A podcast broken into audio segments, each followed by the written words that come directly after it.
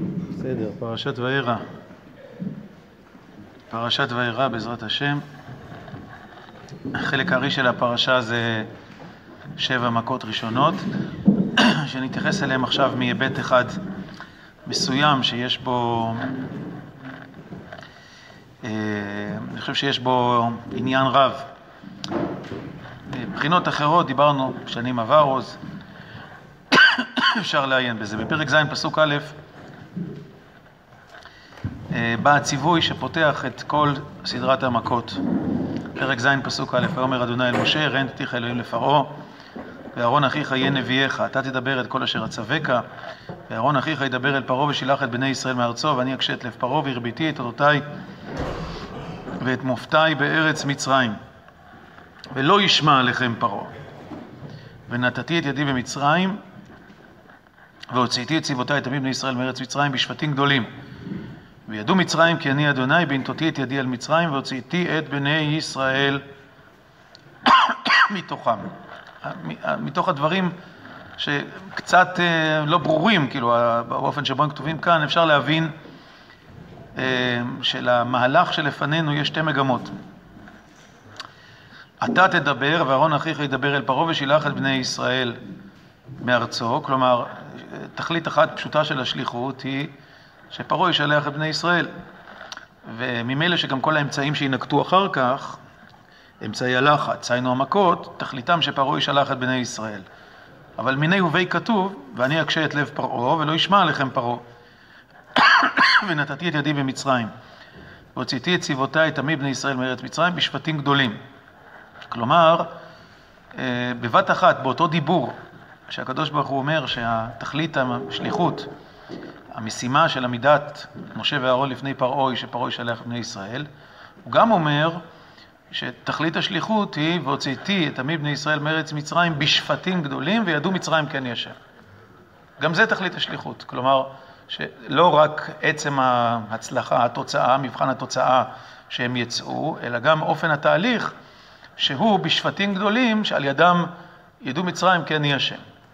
איך תיפטר הסתירה הזאת? הרי בסופו של דבר, אה, האופן שבו, אה, התוכנית, כן, תוכנית העבודה, אין, האסטרטגיה שאיתה ניגשים משה ואהרון אל פרעה, הם ניגשים עם זה שהם באים בדבר האלוקים, ויש להם אמצעי לחץ, כלומר, או שתשחרר או שתחטוף מכות, נכון? זה ב- ב- בעברית עממית. נכון? זה ה... זה ה... זה... טוב, עכשיו, ממה נפשך? נו, אם הוא... זה, הרי אנחנו יודעים גם את הסוף. כלומר, השאלה אם זה יצליח או לא, היא השאלה פשוט כמה מכות הוא יחטוף, או כמה חזקות הן תהיינה, נכון? זה, אין פה איזו תורה מורכבת מדי, נכון? של איך, איך הדבר הזה יתבצע, נכון? אם המכות יהיו חזקות מספיק, ומתמידות מספיק, ועיקשות מספיק, אז זה יעבוד, נכון? זה מאוד לא הרע בהיסטוריה שזה לא הצליח... כן, שעם אחד לא הצליח לכפות את דעתו על עם אחר, אם היה לו מספיק כוח. עכשיו, כיוון שעם ישראל בא עם כוח בלתי מוגבל, זה הכוח של בורא עולם, אז אין בעיה, זה הצליח, בסדר. בואו נניח מראש, התוצאה, התוצאה, התוצאה ידועה מראש. אבל יש מטרה אחרת. והוצאתי את עמי בני ישראל מארץ מצרים בשבטים גדולים, וידעו מצרים כן יהיה השם. זאת אומרת, שזו תוכנית שתמונה בה איזו סתירה פנימית מראש. היא צריכה בבת אחת גם להצליח וגם לא להצליח, או היא צריכה להצליח אבל לא יותר מדי. אם היא תצליח, זאת אומרת, אם היא לא תצליח בכלל, כלומר, שיהיו המון המון מכות, ואז יהיו ממש ניסים, ויהיה ב... בארץ מצרים יהיה מופע מדהים של התגלות השם על ידי וכולי, זה ממש נפלא, אבל עם ישראל יישאר במצרים, נכון? ואם היא תצליח יותר מדי, כלומר, היא תצליח מהר מדי, אז לא יהיה בשבטים גדולים ולא ידעו מצרים כן יהיה השם. נכון, זאת הודעת שם השם, שהיא תכלית של התגלות השם במצרים, באותה מידה שהוצאת בני ישראל למצרים היא תכלית של ההתגלות, לא תתבצע, לא תעשה. לכן תמונה פה איזה, איזה, איזה סתירה פנימית, כאילו, כן, זאת אומרת, צריך, אני שולח אתכם עם כלי, כן, רב עוצמה, כן, של, של המכות, להרביץ מכות, אבל הכלי הזה אסור להשתמש פה באופן אה, חזק מדי, צריך למצוא כאילו את המינון הנכון, כן, הפעלה הנכונה וכולי, כדי ש... שתי המטרות יעבדו, לכאורה. אוקיי, אתה רוצה להגיד משהו? אה, אוקיי.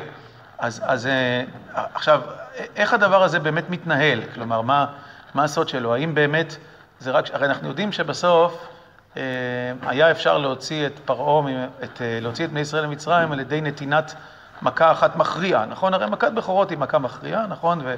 והנזק שלה הוא נזק שהמצרים לא יכולים לעמוד בפניו. אפשר להגיד, טוב, אז מראש פשוט הקדוש ברוך הוא בחר בתפריט המכות שיש לו על המדף, מכות כאלה שהן לא תהיינה מכריעות, שלא יהיה להם אפקט מכריע, ולכן הן יכולות לשמש את המטרה של הודעת שם השם, בשבטים גדולים, וידעו מצרים כי אני השם, בלי שהם מכריעות את פרעה עד הסוף.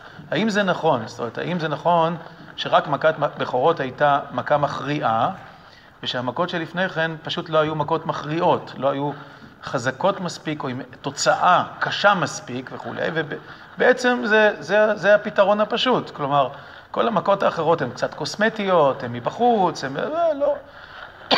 האם זה תיאור נכון? אני חושב שלא. זאת אומרת, אני תכף נ... זה נראה גם בהתחלה שהיא מתוכנת רק מכה אחת. ש? זה מתוכנת רק מכה אחת של מכת בכורות. איפה? או, אז נכון, במכת הסנה כאילו כתוב, תגיעו למצרים ואמרת אל פרעה, כה אמר השם, בני בכורי ישראל, ותמיין לשלחו, הנה אנוכי הורג את בנך בכורך, נכון? כבר נאמר מההתחלה.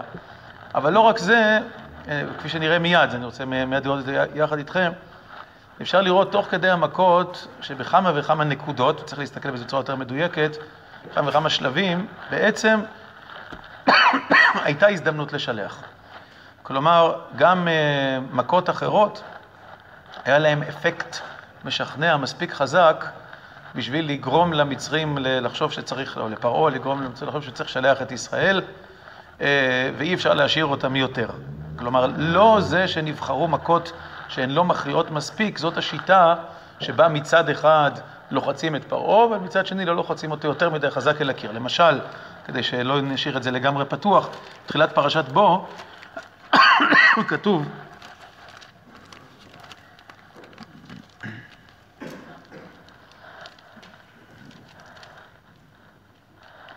כן, זה דפדף רגע לתחילת פרשת בו, אנחנו שומעים את הדברים האלה,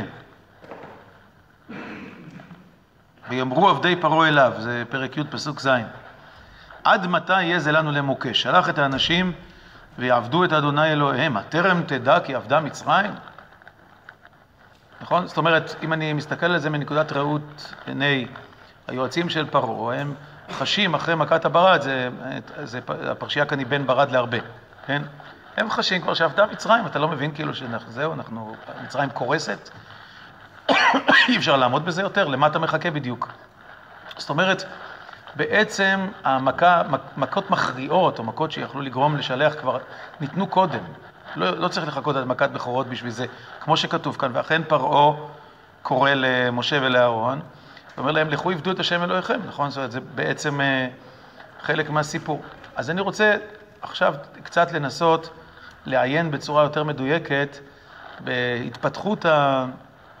תהליך, נקרא לו הפוליטי, הדיפלומטי, שיש בין משה ואהרון לבין פרעה והמצרים, ולנסות להבין מה, איך בעצם הדבר הזה מנוהל. כלומר, כשאנחנו יודעים שמראש יש שתי מטרות, מטרה אחת היא להוציא את עם ישראל, ולהכות את המצרים, מכות מכריעות שיגרמו לכך.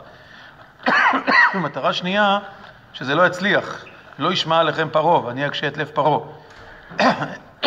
סליחה, איך הדבר הזה מתנהל בפועל.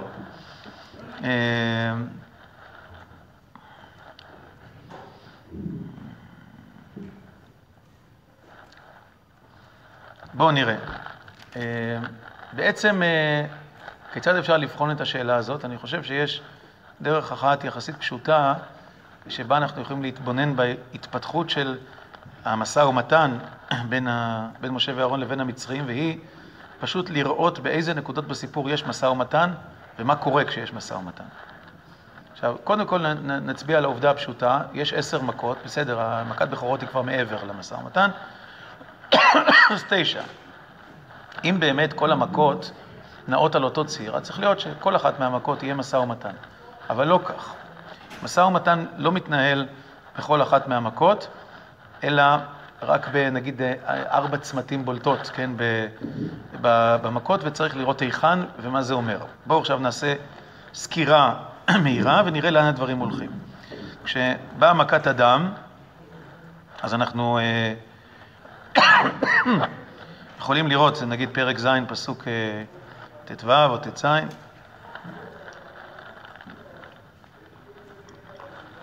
לך אל פרעה בבוקר, הנה יוצא המים ונצתה לקטו על שפת היאור. פסוק הבא, ואמרת אליו, אדוני אלוהי העברים שלחני אליך לאמור, שלח את עמי ויעבדוני במדבר, והנה לא שמעת עד כה. כה אמר אדוני, בזאת תדע כי אני אדוני, הנה אנוכי מכה במטה אשר בידי, על המים אשר ביאור ונהפכו לדם. מתוך דברי הפתיחה ברור לגמרי שהמכה הזאת היא לא מתכוונת לשלח את בני ישראל, משום שחסר המשפט שיופיע הרבה פעמים אחר כך, והוא שלח את עמי ויעבדוני, ואם אינך משלח את עמי, הנני. כלומר, הרבה מהמכות באות בסגנון מה שאנחנו קוראים האולטימטום. או שתשחרר או שתחטוף. נכון? קודם כל מכת אדם, אנחנו רואים זה לא קורה. אלא המכה באה בסגנון של, מילה אחרת, איך, איך, איך היא מוגדרת, כאילו, כן? נו, עוד פעם. שם אלוקי העברים שלחני אליך לאמור, שלחתם ויעבדוני, והנה ויעבדוני במדבר, והנה לא שמעת עד כה, כה אמר השם, בזאת תדע כי אני השם. נו, אז מה היא? מה היא? בזאת תדע כי אני השם, נכון, הוא לא מתכוון לשלח. עכשיו, על רקע מה? על רקע שלא שילחת עד כה. זאת אומרת, זה שלא שילחת זה נתון במכה, נכון? עד עכשיו לא שילחת, אם כן, בזאת תדע כי אני השם. זאת אומרת, ברור שאין כוונה, בשום מובן, כן? שמכת אדם תגרום לשחרורם של בני ישראל מהרגע הראשון. וזה גם לא קורה אחר כך. אנחנו הולכים, כן, ויסוכן חרטומי מצרים בלעתיהם, ויפן פרעה ויבוא אל ביתו. ולא שט ליבו גם לזאת. כלומר, זה לא, זה, זה לא מנענע אותו, זה לא מזעזע אותו. המכה לא, לא מתוכננת כדי לעשות את זה. זה גם קשור לכך, דיברת את זה בשיעור אחר, שמכת אדם היא עוד שארית של שלוש האותות, כן, שנתן השם למשה בסנה. כלומר, היא עדיין מתפקדת כאות שמודיע את שם השם, נכון? הרי שם והמים אשר, כן, הוא אומר לו, קח מימי היאור, כן, ויהיו המים שתיקח היאור והיו לדם ביבשת, כן, מה שאומר לו בסנה. אז באמת קורה כאן, כלומר, מכת דם היא עדיין אות, ונוסף עליה העניין של וידעו מצרים כן יהיה שם, אבל אין כאן שום כוונה לגרום שמשהו ישתנה בדעתו. מה קורה במכת צפרדע? זה הצומת הראשונה. ויאמר השם אל משה, אני קורא ב... פרק ז' פסוק פסוק כ"ו, אמרת אליו, כה אמר השם שלח את עמי ויעבדוני, ואם אין אתה לשלח, הנה אנוכי נוגף את כל גבולך בצפרדעים. הוא מתאר את כל המכה. טוב, אם אין אתה לשלח, הוא ממאן לשלח, זה ברור מההמשך. פרק ח' פסוק א', ואומר השם משה אמור אל אהרון, ואז ארץ מצרים מתמלא צפרדעים. פסוק ד', ויקרא פרעה למשה ולאהרון ויאמר, העתירו אל השם ויסר הצפרדעים ממני ומעמי, והשלחה את העם ויזבחו לשם. הנה לכאורה, המכה מכריעה את פרעה, והוא מבין שאין לו ברירה, והוא אומר, טוב, אני מוכן לשלח, זה כתוב מפורש לנגד עינינו. זה יכול לקרות כבר כאן בצפרדעים. עכשיו, תזכרו את המתח שמרחף מעל כל הסיפור. אנחנו מבינים, כנראה שברקע, שהקדוש ברוך הוא, שהמשה, כשליחו, לא רוצה ש... זה יצליח כל כך מהר, נכון? יצליח כל כך מהר, אז אה, לא יהיה דצה חדש באחיו, נכון? כל השירים, עשר המכות וזה, זה לא, זה מוקדם מדי, נכון?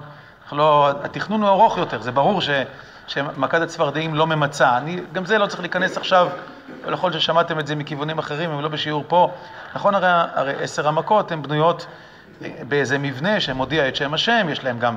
הם בשירים אחרים, המכות הראשונות הן מכות במים, אחר כך יש מכות בארץ, שלוש השניות, השלוש האחרונות הן באוויר, הן גם שונות מבחינת מי שמביא אותם, זאת אומרת, יש איזו תוכנית איך להודיע את שם השם, כן? דיברתי על זה בעריכות, בהקשרים אחרים. אז ברור שזה לא יכול להסתיים פה, אבל הנה פרעה מוכרע. עכשיו כשפרעה אומר, לך תתפלל למשה ואהרון, תתפללו על השם, ואני מוכן לשחרר.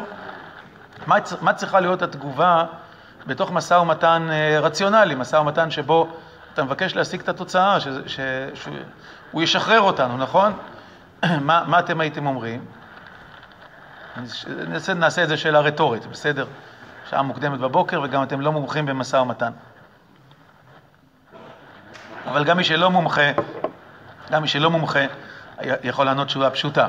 היינו אומרים לפרעה, תראה, בסדר גמור, קודם כל העם יוצא, ברגע שהעם יוצא, אנחנו יוצאים החוצה ומתפללים, נכון? זאת אומרת, ברור ש- שככה מנהלים משא ומתן. זאת אומרת, כיוון שאתם מכירים את התכשיט שלפניכם, היינו פרעה, נכון? ברור כאילו איך הוא עתיד להתנהג, אז אתם לא תגידו בסדר, בסדר, אנחנו כבר הולכים להתפלל, ואחר כך אנחנו סומכים עליך, שנכון, שיהיה בסדר. אף, זה, אין בזה שום היגיון פוליטי. כן, אף, אף מנהיג שראשו על כתפיו לא ינהל מסע, מסע ומתן כזה, או לא יסכים לדבר כזה. אם אתם רוצים, יש דוגמה מוזרה כזאת בתולדות ישראל, אחרי ש... אחרי שבמלחמת קדש, אחרי שצהל כבש את סיני, מבצע קדש, יש, יש, יש דוגמה להס, להסכמה מוזרה כזאת, כן? אבל היו לה סיבות, אז כל העולם ישב על בן גוריון ש, שיסוג מ, מסיני, ובן גוריון אומר, יש לי תנאים, אנחנו רוצים לקבל את זה, אנחנו רוצים לקבל את מצרי טיראן, לשלוט בהם, ב, ב, ב, שם את, נו, נו, איך קראו לזה? את... נו, איפה שהחוף הים היפה. איך לי השם שזה, נו. בסיני, נו, את נואבה, כן, רוצה לקבל שם, שליטה שם, כן? ו... ואני רוצה לשלוט על עזה, ואני רוצה שיהיו כוחות בינלאומיים פה ופה, וכו'. עכשיו, האום לא, לא הסכים, האום היה בשליטה וכו', וגם אמריקה הייתה נגד וכו'. רק צרפת ואנגליה, מסיבות תמוהות, היו בעד ישראל. באותה שעה, לא הסכימו וכו'. ניסו, ניסו, ניסו, ניסו. בסוף, איך קוראים לו, אייזנהאואר, היה נשיא, נשיא, נשיא ארצות הברית. בסוף הוא אמר לבן גוריון, את, אתם תודיעו באום שאתם מוכנים לסגת מסיני על ההנחה שהאום יסכים אחר כך לשלוח כוח בינלאומי ולקבל את התביעות שלכם, ותצאו ויהיה בסדר. וככה אייזנהאואר אמר. טוב, כיוון שהיה לחץ בינלאומי גדול, בסוף בן גוריון התרצה, צה"ל נסוג, גולדה, שהייתה שרת החוץ, הודיעה באום שזה על ההנחה, שבאמת יהיו כוחות בינלאומיים ונשלוט וכו' וכו', צה"ל נסוג ולא קרה כלום. זאת אומרת, הכל חזר, ל... הכל חזר לקדמותו. אז יש לנו דוגמה גם בהיסטוריה המודרנית, ש... כן, של... של... של... של... של טעות כזאת, כלומר, של... אתה, אתה עושה משהו, כלומר, אתה נותן מכה, ואתה רוצה לייצר אולטימטום, ועל ידי זה להשיג הישגים, אבל אם אתה מסיר את האולטימטום לפני שאתה משיג את ההישגים, ברור שלא תצליח. בואו נראה מה קורה. אז פרעה מבקש מהם להתפלל, ויאמר משה לפרעה, התפאר עליי, למתי אתיר לך ולעבדיך ולעמך, להחריד את צפרדעים ממך ומבתיך, רק ביאור תישארנה. ויאמר למחר, כאילו אומר לו, תגיד מתי שאתה רוצה, אתה תגיד, אני מתפלל וכו'. כאילו זה בעצם איזה מופע של כוח אלוהי, של, כן, ש, שרוצה להוכיח שאנחנו באמת אה, אה, שליחים של הקדוש ברוך הוא, שליחים של בורא עולם, והוא מנהיג את המציאות, אז אתה תגיד מתי, ואני אראה לך שזה עובד. ויאמר למחר, ויאמר כדברך, למען תדע כן כשם אלוקינו. ותראו שאותו ביטוי מנחה שהופיע כבר בהתחלה, וידעו מצרים כי אני השם, הוא זה שמשה נושא. במה הוא עסוק? הוא לא עסוק בלשחרר את בני ישראל. ברור לחלוטין. הוא עושה, זה משחק דתי, כן? להוכיח שאנחנו אכן שליחים אמיתיים של בורא עולם. למחר, למחר. למה זה חשוב? כן? צריך תכף נסביר את זה, כן? וסרו הצפרדעים, רק ביאור תישארנה. ויצא משה עם פרעה, ויצעק משה אל השם, הוא מת מתפלל אליו, כתוב מפורש, כן? על דבר הצפרדעים, ויעש השם כדבר משה, וימותו הצפרדעים, וירא פרעה כי הייתה הרווחה, ויכבד את ליבו, ולא שמע עליהם כאשר דיבר השם.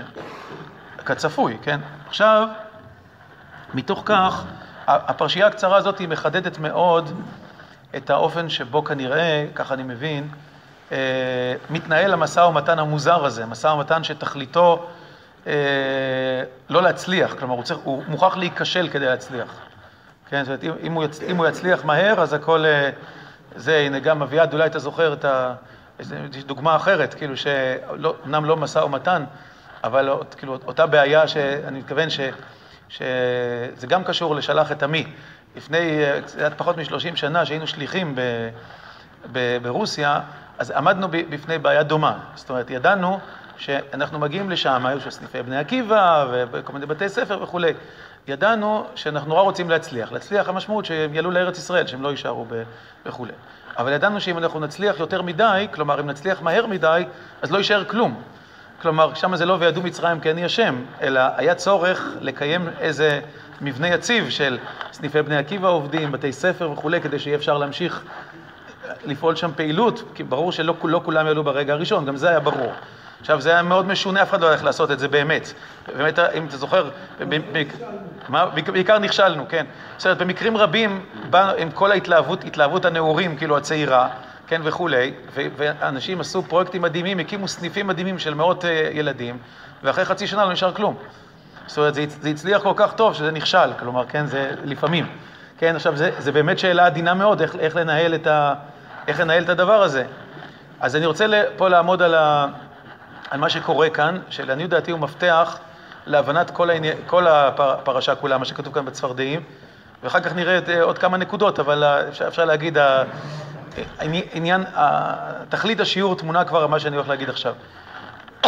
וזה גם פותר, אני חושב, כמה שאלות תיאולוגיות גדולות שאלו הראשונים כאן, בקשר לשאלת, אני אקשה את לב פרעה, אני אחזק את לב פרעה וכו'. מה בעצם קורה? ברור מהסיפור שמשה רבנו הרבה יותר מעניין אותו, שפרעה יראה שהוא מתפלל וזה מצליח, מאשר שהעם ישראל יצא בשלב הזה, נכון? זה מאוד, מאוד ברור מאופן שבו הוא מנהל את זה. אומר לו, תתפאר עליי, תגיד, מתי? ואני רוצה שתראה שהתפילה שלי מועילה.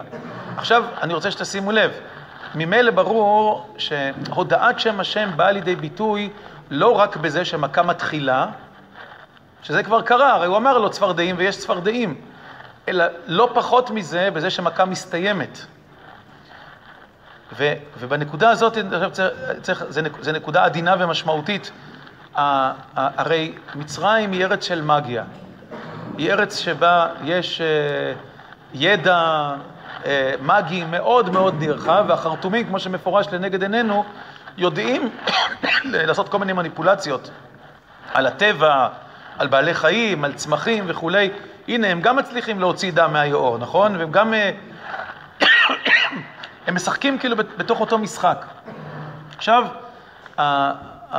אחד, אחד הדברים שהוא, אחד החידושים הגדולים של השליחות הנבואית, והוא שונה מהותית מהמגיה, במגיה יש לאדם כוח, יש לו ידע, למחשף, לקוסם, לחרטום, לא משנה, והוא משתמש בידע הזה, הוא לא שליח, הוא לא יודע את הרצון האלוהי, והוא גם לא יודע להשפיע על הרצון, כלומר, זה, ש, שזה אחד, ה, ה, אחד החידושים המהותיים הגדולים של, של תורת ישראל במובן של של הנביא כשליח של השם, וכאדם שנמצא איתו בדיאלוג, שהוא מדבר איתו, שהוא פונה אליו, שיכול להשפיע עליו ברמת הרצון, לא ברמת הכוח, לא ברמת היכולת.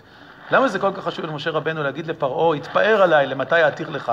כי הוא רוצה שפרעה יראה שזה לא רק שמשה יש לו כוחות אלוהיים, הוא, הוא מחשף גדול, כן? הוא קוסם אדיר, כן? זה לא הסיפור, אלא ש, שמשה יש לו דיבור עם האלוקים, הוא, הוא יכול לדבר איתו. הוא יכול להתפלל אליו, ויצעק משה אל השם, למתי יעתיר לך? הוא יכול להתפלל, והאל יענה. וזה יקרה, כמו שהוא אומר, זה נקרא בזיקה לבקשה של הנביא, לתפילה של הנביא. כן? זה לא הפעלה של כוח, אלא זה קשר של דיבור. האל מדבר עם הנביא ושולח אותו, והנביא מדבר עם האלוקים, ומתפלל אליו, מבקש ממנו, והוא נענה. עכשיו, ההודעה, כי אין כהשם אלוקינו, היא בדיוק הנקודה הזאת, כמאמר ספר דברים פרק ד' ומי גוי גדול אשר לא אלוהים קרובים אליו, כהשם אלוהינו בכל קוראינו אליו. זאת אומרת, קרבת אלוקים זה לא רק שהעם מצליח ושיש לו כוח אדיר וכו', אלא שיש דיבור. אלוקים מדבר עם האדם והאדם מדבר עם אלוקים. זה חידוש עצום, שהוא מעל ומעבר לכל התפיסה של המגיה, של הניחוש, של הקסם, של המטאפיזיקה העתיקה. וכו' וכו'.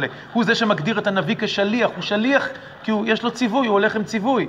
והוא זה שגם נותן לו כוח לבקש מהאלוקים, להגיד לו כן ולהגיד לו לא. לכן זה מאוד חשוב שפרעה יגיד מתי, ושמשה יגיד לו בסדר, תראה, אני אדבר איתו, אני צועק אליו, והוא יענה לי. עכשיו, מה, במה משה רבנו מתמקד? הוא מתמקד רק בהודעה של שם השם, במובן שדיברתי עכשיו. הוא בכלל לא אומר לפרעה, הרי תשימו לב לה, להבדל שבין מה שפרעה אומר, להבדל של משה, פרעה בעצמו מציע, אומר לו, תעתירו ויסר, כן? והשלחה אתכם ותסבחו להשם. הוא אומר שני דברים, הוא אומר, תתפללו, ואני אשלח. ומשה לא אומר לו בסדר, הוא אפילו לא אומר לו, בסדר, אנחנו נתפלל ואחר כך תשלח. זה לא מעניין אותו. הוא בכלל לא מתייחס לה, לה, להצעה של פרעה לשלח. נכון? זאת אומרת, עכשיו אני רוצה ל, ל, ל, להסביר מה קורה כאן. כשאנחנו שואלים, איך, איך זה קרה ש, שלב פרעה הוקשה? איך היזק השם את לב פרעה? הרמב"ם עוסק בזה בהלכות תשובה פרק ו', נכון? בשאלת שאלת הבחירה החופשית. והגישה של הרמב"ם היא ששאלת הבחירה החופשית מפרעה היא בעצם על דרך העונש. כלומר, שהקדוש ברוך הוא מעניש את, ה, את פרעה על כל מה שהוא עשה קודם, ואם כך ראוי שהוא גנש, כמו שהוא יכול לתת לו מחלות או לתת לו עונשים אחרים, הוא גם יכול לשלול ממנו את הבחירה כחלק ממהלך העונש. ברמת עונש זה מוצדק. ברור שאי אפשר לנסות את האדם ואחר כך להניש אותו אם שואלים ממנו את הבחירה קודם. אבל הרמב"ם מבין, כנראה, ש, ששלילת הבחירה משמעותה שהקדוש ברוך הוא מתערב כאילו בליבו של פרעה, של המצרים, והוא לוקח, נוטל מהם את הבחירה החופשית. וכן חלק מהפרשים התקשו בזה, רבי יוחנן בן ריש לקיש במדרש, מי שרוצה להסתכל וכולי. אבל מתוך הפרשה הזאת, מתוך מה שכתוב לפנינו, וגם מתוך כמה פרקי המשך, אני חושב שהכוונה של הפסוקים צריכה להיות מובנת אחרת. סליחה. מי שיכול למלא מים חמים, יהיה ממש נפלא. תודה. אני חושב ש... שהכוונה של הפסוקים היא אחרת. כשכתוב, ואני אקשה את לב פרעה ולא ישמע עליכם פרעה, אז זה לא שהקדוש ברוך הוא אומר, אני בדרכים שלי, כמו שאני יכול לגרום שמישהו יהיה חולה, אני יכול לגרום שמישהו יהיה עקשן. אני אעשה את פרעה, יש, יש חומרים של אה, סם עקשנות, ואני אשתול ב, ב, בלב של פרעה סם עקשנות. לא. או, אלא שהקדוש ברוך הוא אומר למשה רבנו, צריך לנהל את המשא ומתן הזה, באופן כזה, שפרעה אה, אה, ירצה, יהיה, תמיד כשהוא יצטרך לקבל את ההחלטה, יהיה עדיף לו לא לשחרר, או יהיה לו מר, מרווח, שיאפשר לו לא לשחרר. יש לו סיבות מצוינות לא לשחרר. יש לו עם עבדים, נכון? הוא לא רוצה לאבד אותם, יש לו אגו, הוא לא רוצה להיכשל, הוא לא רוצה שהעם שלו יגיד הוא נכנע, נכון? זאת אומרת, יש סיבות מצוינות. זאת אומרת, אגו של מנהיג, בטח מנהיג שמרגיש את עצמו אלוהים, הוא מגיע עד השמיים. כל מנהיג, ויש גם אינטרסים. מצד שני יש מכות. כדי שבמאזן האינטרסים הזה יגבר האגו של פרעה, העוצמה שלו על, ה, על, ה, על המכות, צריך לנהל את המשא ומתן באופן כזה שהוא יוכל, שהוא יוכל לסגת. עכשיו, זה בדיוק מה שמשה רבנו עושה. אומר לו בסדר, תתפלל, תתפלל, תתפלל, תתפלל, נגמר. מה רואה פרעה? הפסוק אומר את זה במפורש. וירא פרעה, כי הייתה הרווחה, נכון? זה לשון הפסוק. וירא פרעה, כי הייתה הרווחה, והכבד את ליבו ולא שמע עליהם, כאשר דיבר השם. זאת אומרת, למה פרעה לא משחרר? כי הייתה הרווחה. ולמה הייתה הרווחה? כי משה רבנו נתן לו רווחה. זאת אומרת, אם משה רבנו היה לוחץ, גם במכת הצפרדים הוא היה משחרר. אם זה היה ממשיך, כן? זה היה בלתי נסבל. הוא היה, הוא היה יכול להמשיך, אבל הוא לא לחץ. זאת אומרת, שהמפתח להבנת כל מה שמתרחש הוא, שהמסע מול פרעה הוא מסע של ריקוד, של לחיצה, והרפאיה, לחיצה והרפאיה, שבכל שלב האופן שבו זה מתנהל מספר עוד משהו על גדלות השם, על שליטתו במציאות, על הנביא, על השליחות שלו, על כוחה של התפילה, תודה רבה. זה הודעת שם השם, זאת הודעת במובן המלא שלה. זה מה שאנחנו רואים כאן, כאן זה, תגיד מתי אני אתפלל, אני אתפעל בשעה הזאת, אבל מפני שניתנת לפרעה רווחה, ומפני שמשה רבנו לא משתמש בכלי האולטימטום, כמו שצריך להשתמש בפוליטיקה, בדיפלומטיה, בכלי האולטימטום באופן נכון. אם אתה רוצה להפעיל אולטימטום, אתה צריך להחזיק את הכוח אצלך, אתה לא צריך ל... ל... כלומר, להגיד, בסדר, אתה יודע מה, אני אעשה מה שאתה רוצה, ואחר כך אני סומך עליך. זה לא... אף ברור שזה לא יצליח. וכך פרעה מקשה את ליבו פעם אחר פעם, בלי שלום שאלה של בחירה חופשית. ואני אקשה את לב פרעה, פירושו של דבר, אני אנהל, או למד אתכם לנהל את המשא ומתן הזה באופן שהוא ישאיר את פרעה אה, בנקודה כזאת שבה האגו והאינטרסים לטובת החזקת עם ישראל במצרים יגברו על הלחץ של השחרור, ובשביל זה צריך לנהל את זה כך. תראו למשל, לא בלי למשל, עכשיו נזכור את זה בעוד, במקומות הבאים. הפעם הבאה שאנחנו מוצאים בזה זה מכת הערוב. תראו בפסוק כף א' של הפרק. ויקרא פרעה אל משה ולאהרון, ויאמר לכו זבחו לאלוהיכם בארץ. ויאמר משה, לא נכון לעשות כן, כי תועבת מצרים נזבח לאדוני אלוהינו, נזבח את תועבת מצרים עליהם ולא יסכלו, דרך שלושת ימים נלך במדבר. הוא מתעקש, הנה, הוא אומר לו, אני רוצה ללכת. ואומר פרעה, אנוכי אשלח אתכם וזבחתם להשם אלוקיכם במדבר, רק הרחק לא תרחיקו ללכת, העתירו בעדי, הוא שוב מבקש, תפעלו בשבילי. ויאמר משה, הנה אנוכי יוצא מעמך ועתרתי אל השם, זהו, נגמר.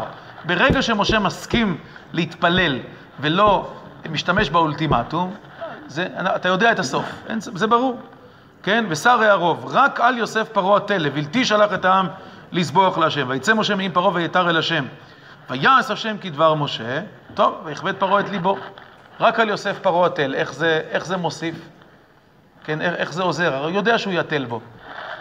משה רבנו מתפלל בכוונה לפני שהוא משתמש, אה, כבר, כבר אה, והוא לא משתמש באולטימטום, והתוצאה הברורה היא שפרעה יכביד את ליבו, כי ברגע שהמכה נגמרת, הוא יכול לחזור לסורו, נגמר. בינתיים נודע עוד משהו על מלכות השם, על השגחת השם וכו'. וידעו מצרים כי אני השם. אבל את הבעיה זה לא פתר. הסבב הבא, כן? עכשיו בוא נראה איפה יש כאן בהמשך אה, אה, מסע ומתן, כן? אנחנו צריכים ללכת, שוב, צפרדע, הרוב, בדבר אין מסע ומתן. כן? לא מתרחש מסע ומתן. אז זאת אומרת שמראש לא הקינים, לא הדם, סליחה, לא הקינים, לא הדבר ולא השכין היו מכוונות כדי לנסות ליצור איזשהו משהו ביניהם. איפה התחנות? יש לנו בצפרדע, יש לנו בערוב, עכשיו בהרבה, לא, לא בהרבה, בברד. אז אנחנו הולכים לסוף הפרשה, כתוב בסוף הפרשה, וישלח פרעה, בפרק ת' פסוק כ"ז, ויקרא למשה ולאהרון ואומר עליהם, חטאתי הפעם, אדוני הצדיק ואני ועמי הרשעים. העתירו אל אדוני ורב מיות קולות אלוהים וברד, והשלחה אתכם ולא תוסיפון לעמוד. הנה, העתירו והשלחה, תמיד אותו מבנה. תתפללו ואני אשלח. טוב, אנחנו כבר מכירים את הפרינציפ. בואו נשמע עכשיו את משה. ויאמר אליו משה, קצתי את העיר אפרוס את כפיי אל אדוני. הקולות יחדלון והברד לא יהיה עוד למען תדע כי לאדוני הארץ. נו, איפה השילוח? איפה התביעה לשילוח? עכשיו תשמעו. ואתה ועבדיך ידעתי כי טרם תיראון מפני אדוני אלוהים. הוא אומר את זה במפורש. הוא אומר, אני יודע שאתם עוד לא יראים. אז, אז למה אתה אומר לו שתצא להתפלל? אז אל תצא להתפלל. נכון? זאת אומרת, זה לא מובן. אז תחכה שתעמוד שם עד שפרעה אה, יתרצה לשלוח, ואז תצא להתפלל אחרי שעם ישראל כבר יהיה בחוץ, מוגן, רחוק מעין אה, הצבא המצרי, הכל בסדר. לא, ידעתי כי טרם תיראון מפני השם אלוקים. אני לא משלה את עצמי שזה יצליח. אז למה זה נמשך? זה נמשך בשביל המטרה האחרת. ולמה, אבל נשאלת נשאל שאלה, אז מה, מה בעצם צריך לקרות? משה רבנו אומר כאן שני דברים. אחד, אני יודע שאתם עדיין לא יראי אלוקים, ואתה לא תשלח, אתה לא תעמוד בדיבורך. שתיים, זה אומר שהפרויקט לא נגמר. יש עוד כמה מופעים שצריכים להתרחש, כדי שההודעה השלמה של השגחת השם, של שליחות הנבואית, תבוא לידי ביטוי, וזה עוד לא קרה. ולכן אתה צריך עדיין לסבול, אני אתפלל, אבל תבואנו עוד מכות, כמו שכתוב בסוף הפרשה, בדיוק כמו בצפרדע, תראו. וירא פרעה, זה פסוק למדלת, כי חדל המטר והברד והקולות, ויוסף לחתו ויכבד ליבו ובעבדיו. כמו וירא פרעה כי הייתה הרווחה. פרעה רואה שזה נגמר, אפשר שזה מתנהל בדיוק ההפך. קודם יוצאים, אחר כך נגמר. אבל כבר אמרנו, האופן שבו משה רבנו מנהל את זה, הוא זה שמאפשר למכה להכות, למסר לעבור שלב אחר שלב, לפרעה להתרשם שיש כאן מכות חזקות וצריך לשלח וכו' וכו', אבל גם לסגת, מפני שהאולטימטום אף פעם לא הולך עד הסוף. רק התפילה. משה רבנו חוזר להתפלל. עכשיו, זה, זה התמונה השלישית. התמונה הרביעית, התמונה שהזכרתי קודם בתחילת פרשת בו.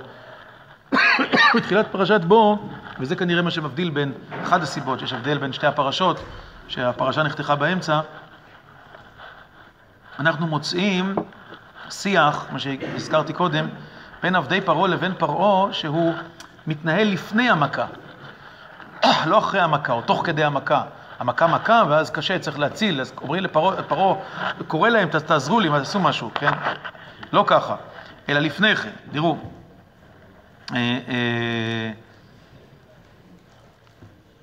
ויפן ויצא מעם פרעה, הוא מודיע לו את מכת הארבה, זה פסוק ו', ואז ויאמרו עבדי פרעה אליו, עד מתי יזה לנו למוקש, שלח את האנשים ויעבדו את אדוני אלוהים, הטרם תדע כי עבדה מצרים.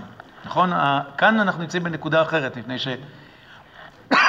שפרעה, עבדי פרעה כבר מבינים שאין להם סיכוי, והם מבינים שמצרים עומד בפני אבדון. כן, זאת אומרת, כל הכלכלה שלה מרוסקת אחרי מכת הברד, אם יבוא הרבה, נגמר לגמרי. אין להם סיכוי להתמודד עם הכוח הזה, והם מבינים שצריכים לענות לתביעות של משה ושל אהרון. ואז, ויושב את משה ואת אהרון אל פרעה, ויאמר עליהם, לכו עבדו את אדוני אלוהיכם, מי ומי ההולכים. זה השלב החדש, הוא כנראה מבדיל בין אה, סיפור הברד לס, ל, כן, לסיפור של, של הארבה ושל החושך, כן, עד, עד מכת בכורות. המצרים כבר מוכנים לשלח, הם כבר יודעים שאין להם סיכוי. עכשיו המסע ומתן הוא על תנאי השחרור. ויאמר משה בנערינו וזקנינו נלך. יש כבר הצעה. פרעה אומר לא כן, לכו נא הגברים ועבדו את השם. הוא מוכן לשלח עוד לפני המכה, כן? כלומר, הגענו לשלב חדש. בעצם בשלב הזה ברור שהשילוח כבר יכול היה לקרות או להתרחש, וסביר שההמשך של המכות הרבה חושך ואולי גם בכורות, או שבכורות עומד בפני עצמה, כמו שאמרנו קודם, נעשה כבר בשביל מטרה נוספת, כמו שהיא כתובה בתחילת פרשת בו. ויאמר השם אל משה בוא אל פרעה, אני חזר טיפה אחורה, כי אני הכבדתי את ליבו ואת לב עבדיו, למען שיתי אותה אלה בקרבו, ולמען תספר באוזני בנך ובן בנך, את אשר התעלתי במצרים ואת אותה אשר שמתי בם. מכת הארבה והחושך כנראה יש להם תכלית נוספת, שגם עם ישראל יוכל לספר, שעם ישראל יהיה שותף למה שקורה, וכנראה יש משהו שקשור, כן, שמקשר בין הארבה לבין החושך, ושהוא נוגע לעם ישראל באופן מיוחד, והוא תכליתו שעם ישראל יהיה שותף בנס הגדול ויוכל לספר. אז חז"ל הוסיפו כאן במדרשים שבמכת החושך עם ישראל הלך ולקח את חלק מהרכוש וכולי, שהגנוב כאילו שהיה, נכון? זה, אולי זה חלק מהעניין, או מה שכתוב, ולכל בני ישראל היה אור במושבותם, זאת אומרת שההבדל הגדול בין המצב אצל המצרים למצב אצל ישראל היה ניכר מאוד, היה בולט מאוד, כן, ובגלל זה הייתה בזה התגלות מיוחדת, הערה מיוחדת לעם ישראל, אבל בכל אופן קורה כאן דבר נוסף. העיקר הוא ש, שאנחנו רואים שוב שהמשא ומתן שמתרחש הוא משא ומתן שלא מגיע עד הסוף. כן, מה ש, כמו שכתוב בפסוק י"ב, לא כן לכו נא הגברים ועבדו את השם, כי אותה אתם מבקשים, ויגרש אותם מאת פני פרעה. אני אסיים את השיעור רק ב, ב, באמירה הפשוטה, ש,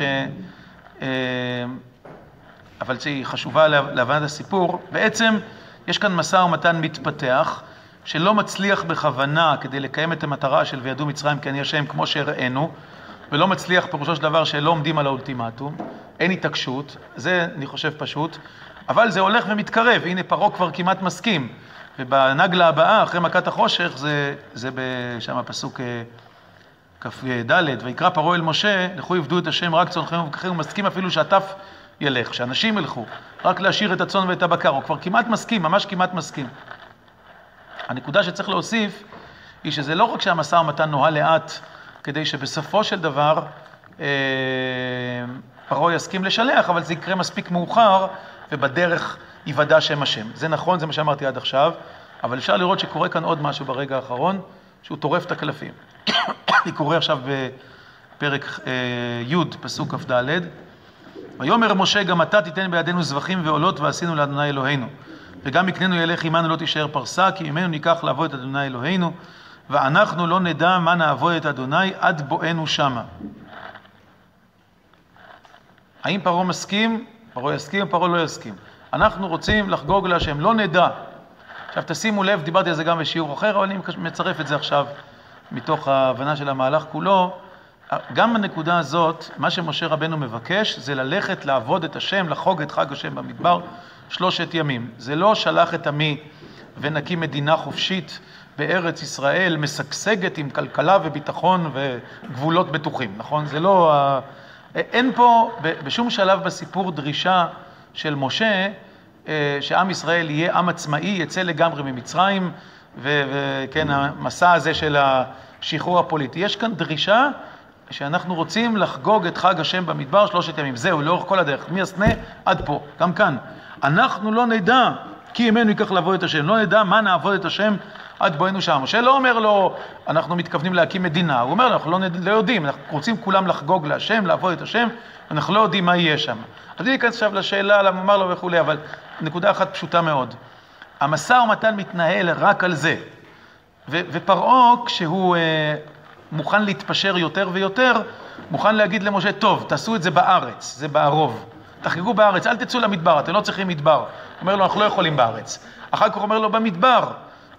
אז פרעה אומר לו, רק הגברים. טוב, עכשיו הוא אומר לו, גם הגברים, גם הנשים, גם הטף, רק את הצאן תשאיר. משה רבנו אומר לו, גם הצאן. נכון? זאת אומרת, זה ההתפתחות של המשא ומתן, זה אחרי מכת החושך. ואז מה קורה?